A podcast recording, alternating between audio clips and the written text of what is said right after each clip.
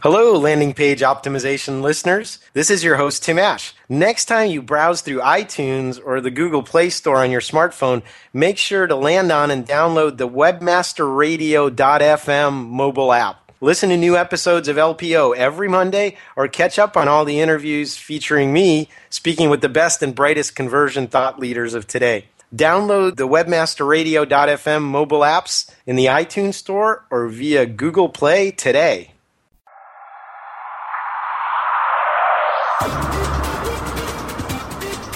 Welcome to LPO, Landing Page Optimization. Landing Page Optimization expert Tim Ash is here to show you what it takes to create optimal landing pages. LPO brings you detailed case studies, opinions, and analysis from the leaders of landing page optimization. Now here's your host, Tim Ash. Welcome back, loyal listeners. This is your host, Tim Ash, with LPO, Landing Page Optimization.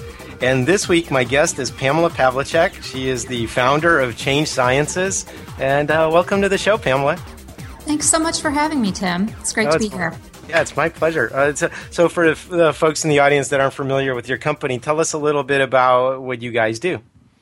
We do user research and strategy. So we are spending a lot of time observing and talking to people as they use websites and mobile apps. And we learn a lot that way. We also do a lot of competitive work too, where we're looking not just at one site, but at many sites together to see what we can learn.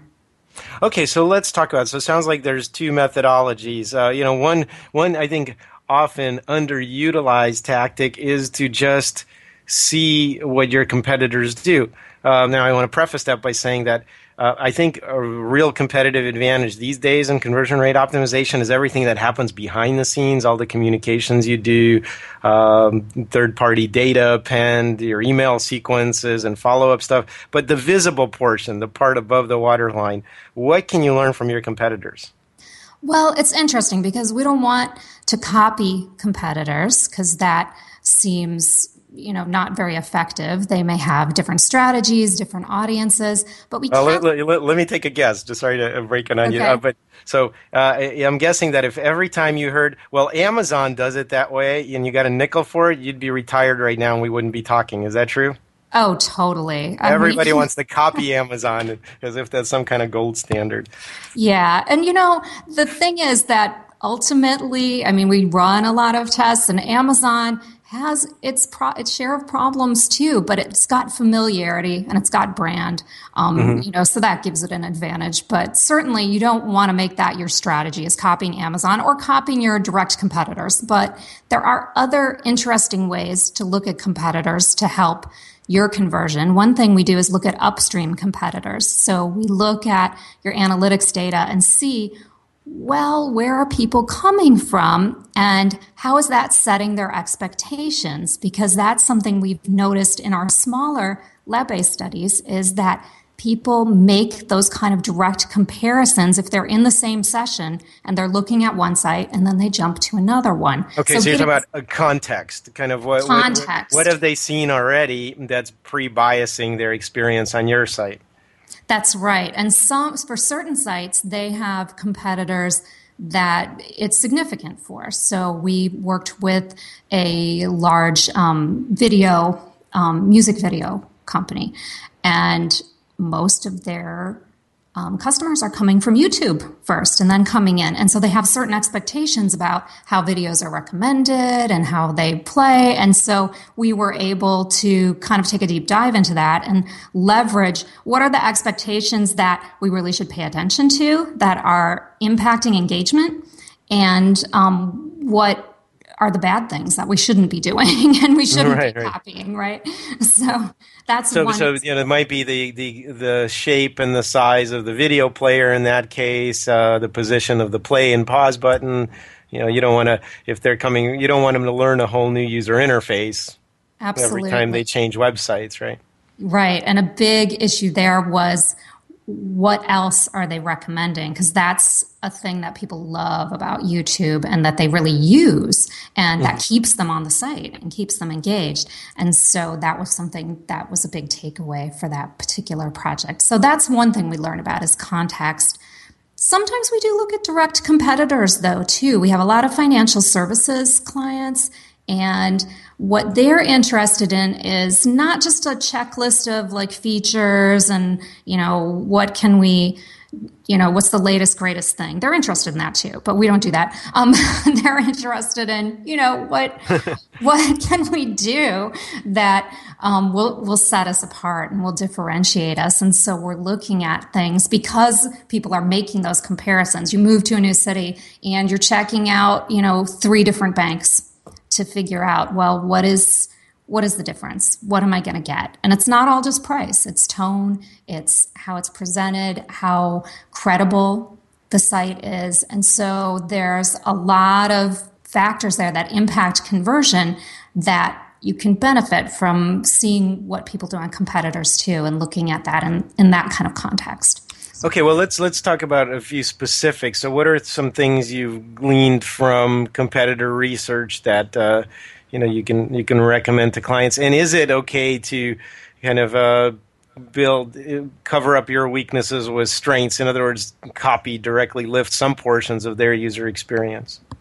Well I'll, I'll address the last part first. I think the that copying part sometimes comes into play when it comes to nomenclature on the site so certain words that your competitor is using that um, just resonate with um, customers or potential customers or set expectations. And so if you're using, say, a branded product name and all your competitors are using simply what the product is called, like a checking account, um, you know, you are going to benefit from from copying and following. Okay, so, so, so yeah, a lot of times, you know, we're assuming that people are not only familiar with our company uh, brand, but also our whole product line, and you know, you know, it's the Xfinity Sports Pack. You know what? You know, I, I have no idea what that is. if you say that's the cable package with sports, then I get it, right?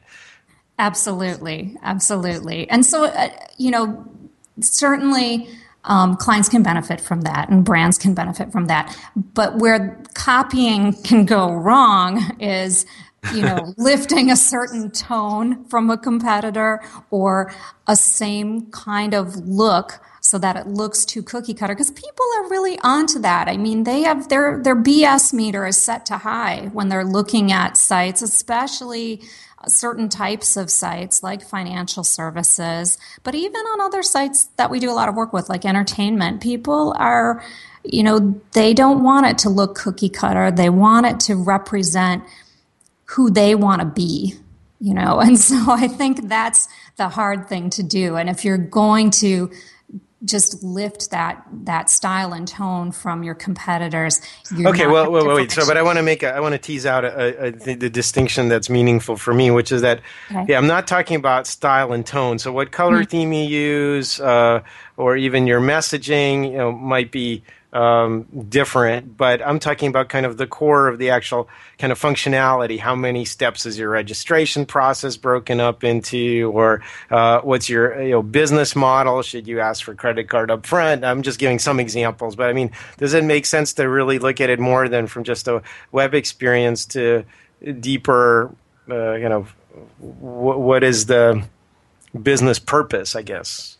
Right. Well, I think that's that's true. I mean, you do want to look at that and you want to some extent follow convention right? Because that's familiar. There's really nothing on the web that's intuitive per se right? We're all learning it on other sites as we go along. So there's a, to a certain degree you want to follow convention and that's what you'll see when you're looking at competitors but then you'll also see opportunities to streamline or make the language clearer or um, you know take out a step that people think is intrusive or confusing or unnecessary. or change the order of steps uh, absolutely. Absolutely. And yeah so you know it's funny you, you talk about convention and the power of it. I, I studied at uc san diego. I'm going to date myself in the 80s with uh, don norman who's now i'm very happy to say is back here in san diego um, and, and, leading the design practice. But uh, he's the guy that literally wrote the book on user centered design. And what he said about convention was that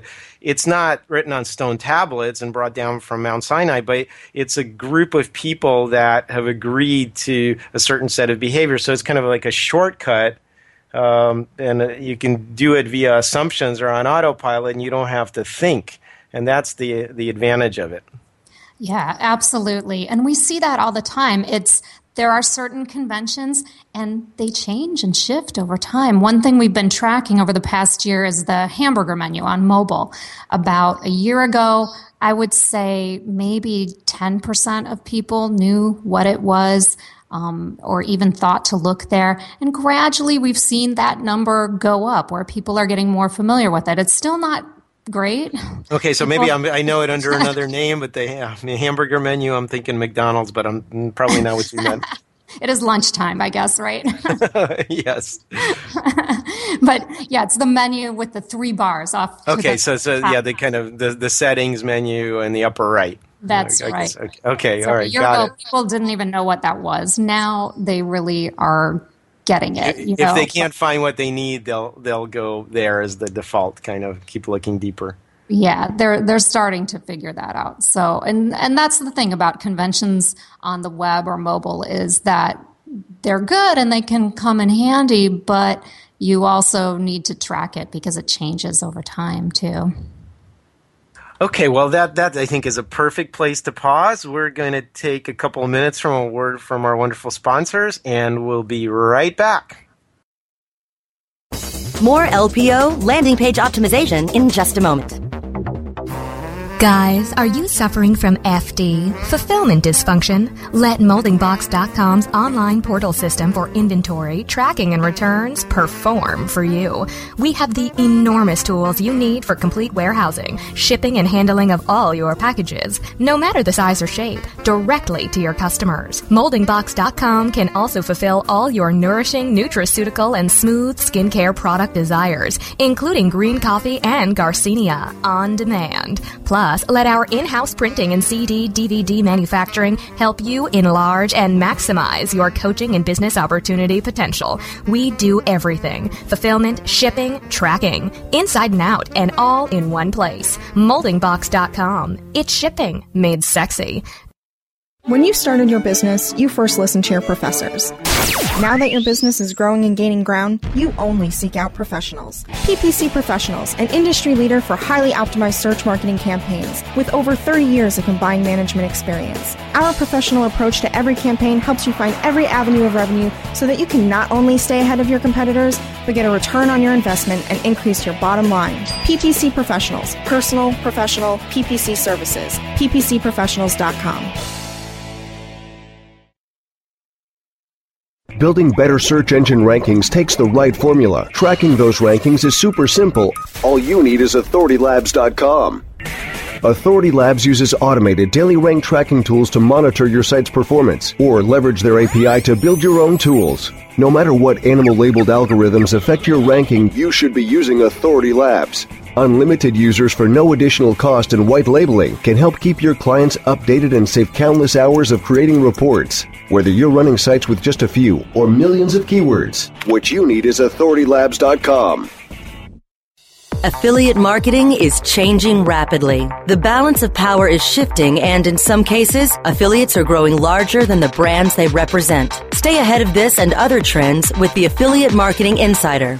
On demand anytime inside the Affiliate Marketing channel, only on WebmasterRadio.fm. Welcome back to LPO, Landing Page Optimization, only on WebmasterRadio.fm. Here's Tim Ash. And we're back. This is your host, Tim Ash, with LPO, Landing Page Optimization. This week, my guest is Pamela Pavliscak, the founder of Change Sciences, and we've been talking usability. Now, Pam, uh, before the break, we were talking about what you can learn from your competitors. Uh, but, uh, of course, usability in it has the word use, which is associated with the word user. What can you actually learn from your prospects or, or clients or people visiting your website or, or mobile experience, what what's what are keys to really teasing out conversion improvements from observation of your visitors?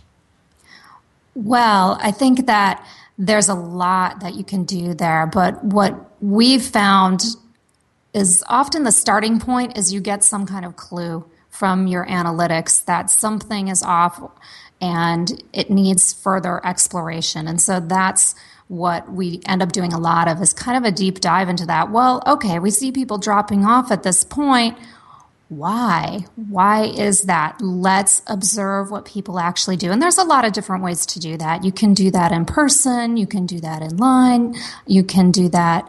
Um, there's a variety of different tools that, that we can use to do that. But you have to kind of take a, a look to see, like, is that you know what's really happening there? Why is that happening? They're spending more time on the site. Is that good time? Is that bad time? And so yeah, are they are they spending time because they're confused or because they're just love it so much and they're deeply engaged right? Absolutely. And there are clues you can get from analytics to kind of give you a little bit more information about that. But without direct observation or talking to people there's still some gaps. And so that really you know, gets you, I think, the final mile, basically, of where you okay. want to go. Well, my uh, my friend Steve Krug, who's keynoted in the past, of course, at Conversion Conference, and is the author of um, "Don't Make Me Think" and uh, "Rocket Surgery Made Easy." Uh, so one of the things he's a big fan of is informal usability testing. Um, one question I had for you: let's let's talk about the different ways you can, like you said, observe people. Because uh, the sense I get is the closer it is to in the wild, if as it were, the the more valid it is. As soon as you have that talk out loud protocol during a task, uh, people click in their rationalizing kind of uh, you know conscious mind, and they just make stuff up. It's not really why they do what they do, and it also right. break, breaks the speed at which they, they navigate websites. That's absolutely true. So we do a ton of online work so we can actually give people a task see what they do, record everything, and then ask them some follow up questions afterwards. Now, I'm not saying it's not a good idea to go into the lab or interview people wherever they're using the app because we do that all the time too, and we can get really great in depth information, but you just have to keep in mind that that you're observing as well as listening. And so sometimes people will say one thing and they'll do something else completely. And this happens all the time when we're talking to people where they've struggled for you know 20 minutes to nav- negotiate a new mobile app. And then they'll say oh well this was pretty easy or oh, my, you know because oh, they're trying to make you as the interviewer. yeah because you you know they're trying to make you as the interviewer feel good. You're in the room and uh, they, they there's some social etiquette we still need to observe and they're probably getting paid to, to do that right so uh, for all those reasons, they're kind of trying to make nicey nice at the end, right? When they've actually had a horrible experience on the website. so you have to filter that out, you know. And sometimes clients like to hear that, like, "Oh, well, uh, they said it was easy." I'm like, "Wait a second, what did we actually see happen in that session? Let's focus on on that piece of it." And so, you know, you can get a lot of good information that way, but you just have to keep in mind that you know, there's a level of bias that's introduced when you're talking to people. Um, and that's if, if they know they're being well. There's three levels. There's there's one if if if you're interacting with them, if you're in the room and observing them, and but there's a third category which is if they don't even know they're being observed. So when you do session recording on websites with uh, software like ClickTale or or something like that, you know they're in effect being true because they showed up for whatever reason they showed up yeah. And uh, they're doing whatever they're going to do. The, the only disadvantage of that is you don't know the why they failed, but you can definitely see, like, replay all the sessions of people that abandoned in this step in my registration process, and let's see if we can find some common behavior or fumbling around, right?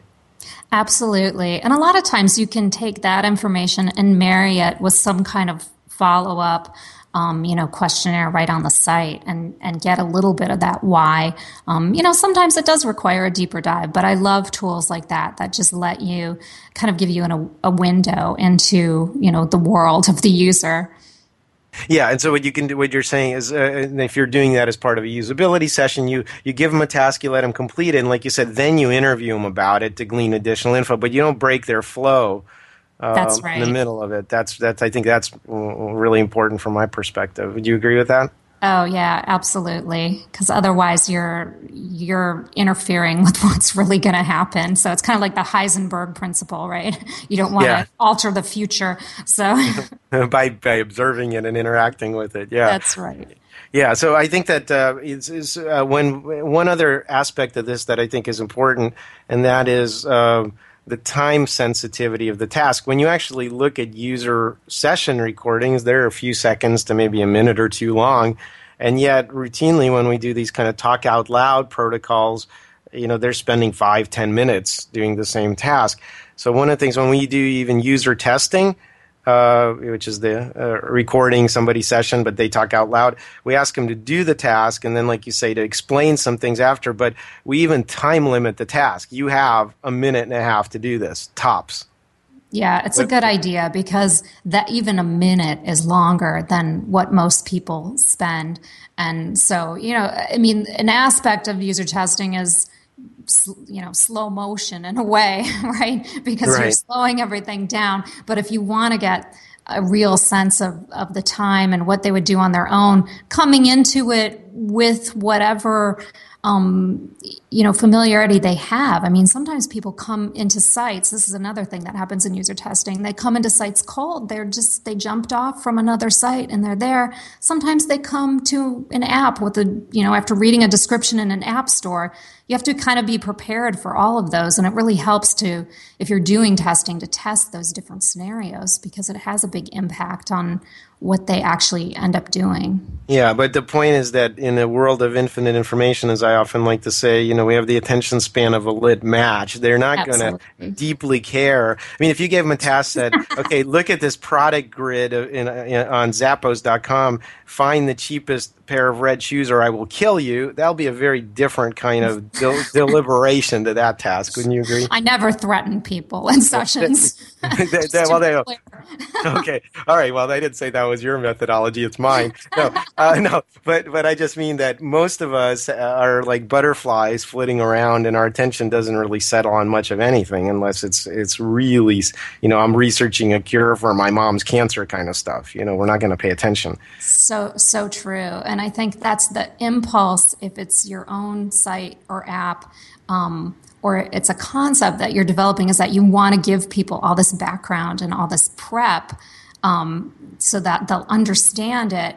But in fact in real life they're probably not going to come to it with with that kind of knowledge before. Yeah, and and then not only the context or the knowledge, but basically the way I describe it is if you're going to do, uh, well, the USA Today I think is r- written for a fifth grade reading level very deliberately because they know you're going to skim it, right? So the same way, regardless of your almost regardless of your uh, specific application, if you just kind of assume that people are lazy, stupid, and don't care when they show up to your site, you're probably have just about the right mindset. Do you think I'm being unfair, or does that sound close? Well, it's close. You know, people are busy. Their lives don't revolve around you and your website. You know, they are they're exploring a lot of different ideas and so yeah, it's it's quick. You know, they don't and they don't give it much thought, you know.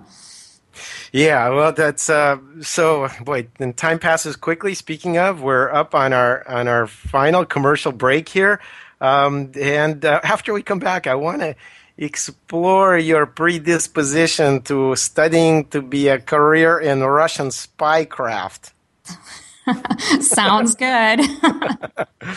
I will be back in a couple of minutes after a word from our sponsors. More LPO landing page optimization in just a moment.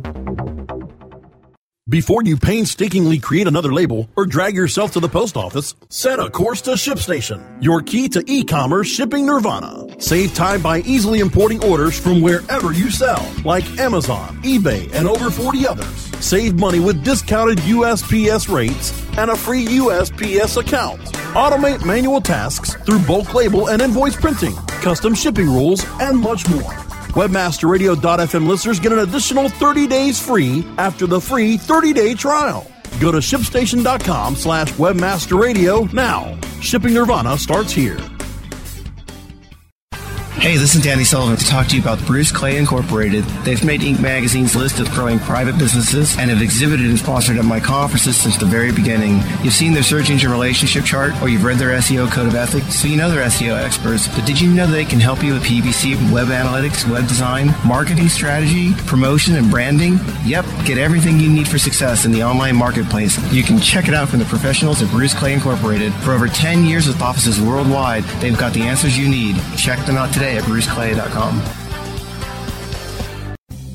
Oh, yeah. My day is done. Time for happy hour. You're already done for the day?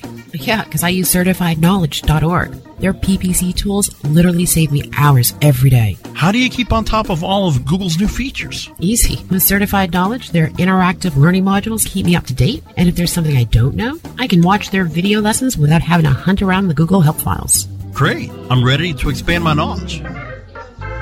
Hi, I'm Brad Geddes. I'm the only leader officially supported by Google to teach the advanced track of the AdWords Seminars for Success. I personally recommend CertifiedKnowledge.org as your one stop shop for all your PPC needs. Learn, optimize, connect. Be smart. Go to CertifiedKnowledge.org now. Advance your affiliate marketing efforts every week on Affiliate Buzz. Our hosts, James and Arlene Martell, are here to inspire, inform, and motivate you with expert insight, interviews, and information that will increase your bottom line. Affiliate Buzz, on demand anytime inside the Affiliate Marketing Channel only on WebmasterRadio.fm. Welcome back to LPO, Landing Page Optimization, only on WebmasterRadio.fm. Here's Tim Ash. And we're back. This is your host, Tim Ash, for LPO, Landing Page Optimization. With me this week is uh, Pamela Pavliscak, who at one point entertained the thought of studying for the Foreign Service, studying Russian, living there, and being a spy. It's like the the the show The Americans or something like that. I don't know. I guess you know the whole idea was intriguing to me, and so I studied Russian, and I, I went there, and then I talked to the CIA recruiter and started going through that process. Wow, and, you're you know, not this kidding. Back in the early '90s, and uh, realized that being a spy isn't like you know James Bond James or something like that. It's more like transcribing conversations and measuring bridges and things like that. And so I, I kind of bailed out of that. so just too boring for you, basically. Being a spy was too boring. Let's. It was. Well, I- besides, why would you want to live in Russia? Uh, well, it's it's not an easy place to live, especially back then in the '90s. I mean, I always joke that it's the one country where restaurants close for lunch. no, the reason I can say that with all all due respect is because I was born there and we emigrated to the US. So um, я не знаю, есть как ваш русский, но мой вроде бы еще ничего, нормально. My Russian is pretty bad right now, but I can understand what you said. Oh, that's that's good. That's a good sign. I mean, I've only been back four times in 40 years, so that's my oh, excuse. wow, Um, that's that's amazing. uh, well, okay, so back to to this side of the pond. I mean, this all reminds me of that scene from Good Will Hunting where the NSA recruiter is asking him why he shouldn't join the NSA, and he goes off on this wonderful long monologue. That's just it's precious. Look it up, Good Will Hunting NSA. Okay, I will. And then Um, Pamela and Tim were taken away. They disappeared suddenly. Oh yeah, no, that's right. I'm sure because the fact that we said NSA on a podcast now has us on a watch list somewhere deep in the bowels of the Pentagon. I'm uh, sure. Sorry, Pamela, I dragged you in, guilt by association. You're into my- dragging me down, Tim. Um, all right, so so if you had some some tips, okay, let's say most people aren't going to. I mean, hopefully they will hire your company if they have the need and the appropriate scale. Uh, but let's say they're trying to do this on their own. Can you give us some quick tips for how to specifically, most quickly, you know, improve conversion rate by using some usability tactics? What should we be doing on the cheap and then on the quick? Yeah, well, I think the first thing to do is to look start with your analytics and look for the pain points there. And if you can see who the more of the context, that will give you a good clue of what to what to focus on and what to do. Um, and you know, try to get feedback on your site if you identify a, a problem.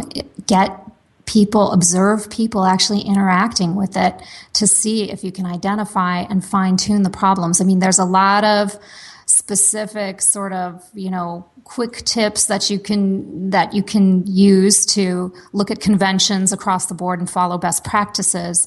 Um, but without getting a read on your users i think you'll be missing part of the picture. Okay, so let me just kind of say that in, in my own, you know, kind of uh, slowed down version, which is that first you have to figure out where the problems are, and that's where the analytics come in. What are your high bounce pages or form incomplete form rates, you know, uh, low conversion rates to cart, that sort of thing. And then you need to actually talk to people or observe them to figure out the why. So there's the where and the why. Is that a good way to think about it? That is a great way to think about it. Okay, and then again, we've discussed different you know methods or drawbacks or ways of observing people uh, as close to their natural state as possible, and some of the pros and cons. But um, so, but is one question I have for you, and this is a debate I've had with Jim Sterne, who runs the eMetrics conference, a parallel to our conversion conference. Uh, is I, I said to him that you know basically analytics is like looking driving 60 miles an hour while looking in the rearview mirror. I mean, a lot of the problems are with your current site experience, and if you fix them, then your metrics change, and again, maybe your whole business model changes, or how you chunk uh, your interactions with clients and what you ask them to do on your website. So, uh, is it sometimes uh, right to just kind of bring in the bulldozer and create a completely different user experience instead of tweaking one? Well, that's a good point because I think you know analytics are backwards facing, right? They're they're telling you what happened in the past. It could be quite the recent past, but it's still in the past and you can make some improvements by tweaking it, but the big innovations sometimes do come from that you know research where you're actually observing and talking to people because you'll see a pain point that you hadn't seen before or you'll see a new problem crop up that you can solve for them. So I think that is where um, you know kind of research can go in tandem with analytics and, and drive innovation. Yeah, and I guess what I'm saying is sometimes you have to be once you go down the rabbit hole, you may not come out, or you pull that thread and it all unravels. I mean, it might say, "Oh, you know what? The expectation of it's not the order we ask them stuff; it's the fact that the credit card is required, and we have to change our whole business model to maybe go to something that doesn't involve that." For example,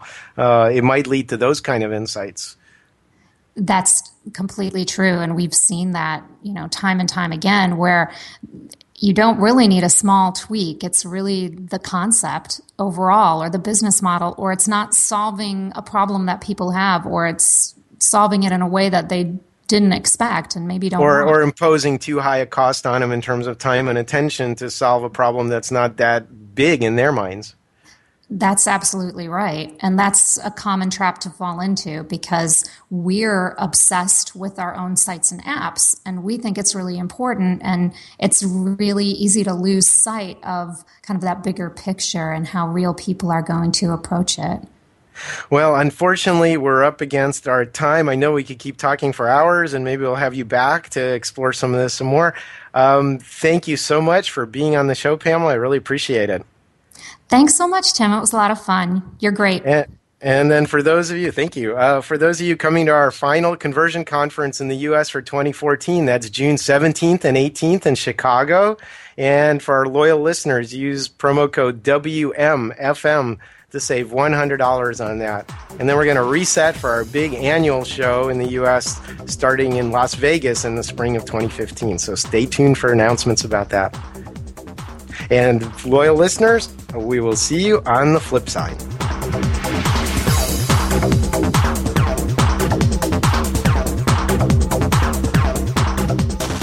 This has been a presentation of WebmasterRadio.fm, the world's largest business to business radio and podcast network.